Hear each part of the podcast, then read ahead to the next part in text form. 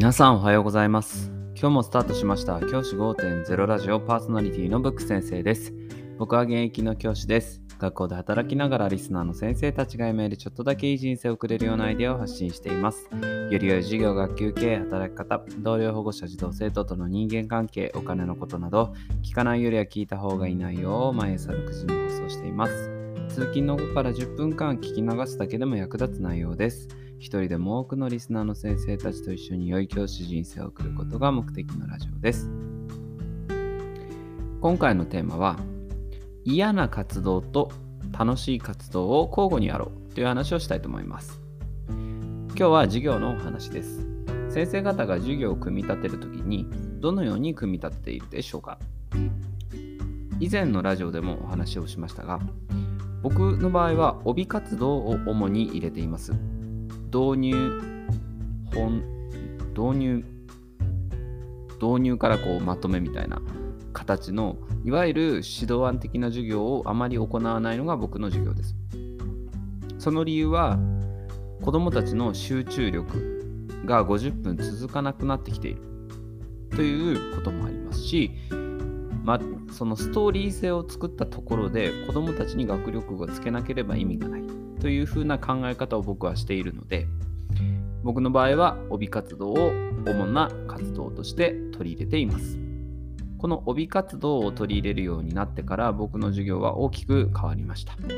帯活動を取り入れた授業をすることによって子どもたちは短い時間で集中した活動を取り組むことができるようになりました。長い活動でも僕の活動の場合は1時間のうち長くても10分はかかりません。10分以内の活動を多く散りばめることで子どもたちの集中を途切れさせないで授業に取り組ませるっていうことが僕の授業のメインとしてやっている活動です。じゃあその活動の中でいくら集中が短時間だったら続くとは言っても子どもたちにとって楽しい活動と楽しくない活動はやっぱりあるわけです。先生としても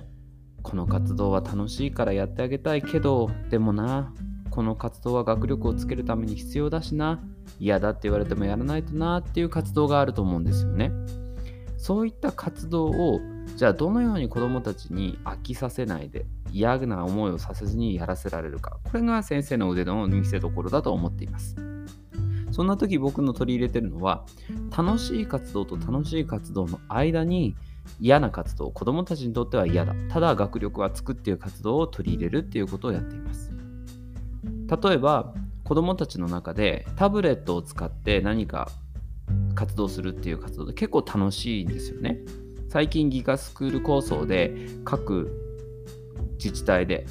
いろいろな端末が入ってその端末を使った授業っていうのを取り入れてると思います。その中でじゃあこうタブレットを使った活動をやってみるってなると子どもたちってやっぱウキウキするんですよね。やっぱり子どもたちにとってこう機械を使ってこう何か動くっていうのはやっぱりいい新鮮な経験ですし子どもたちの家の中でもそういった活動で何か動画を見たりとかっていうのもしてると思うので楽しい活動に入ると思います。じゃあその楽しい活動をうまく入れながらじゃあその後にちょっと大変だなっていう活動を入れていくそしてまた楽しい活動に戻るのように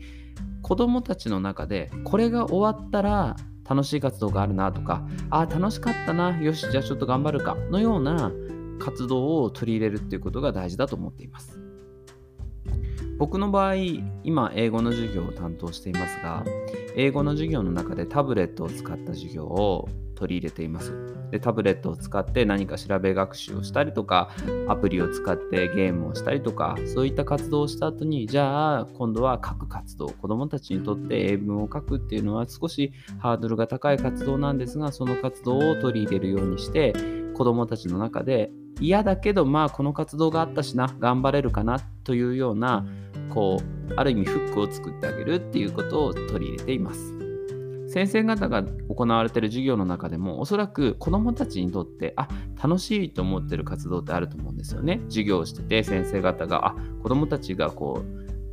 明るく生き生きとやってるなっていう活動があると思います。そういった活動をうまくですねそれ以外であちょっと子供はやる気ないんだけど実力つけたいからこれはやらせたいなっていう活動を間に入れながらやっていくこの方式を取り入れてほしいと思います僕はこの方式をサンドイッチっていうふうに呼んでいてサンドイッチの活動を作りましょうなんていうふうに話したりもしています。このサンドイッチ活動を取り入れることで子どもたちの中で授業への取り組みが確実に変わると思います。おかげさまで僕の授業の中で学力をつける活動を確かに取り入れつつ一方で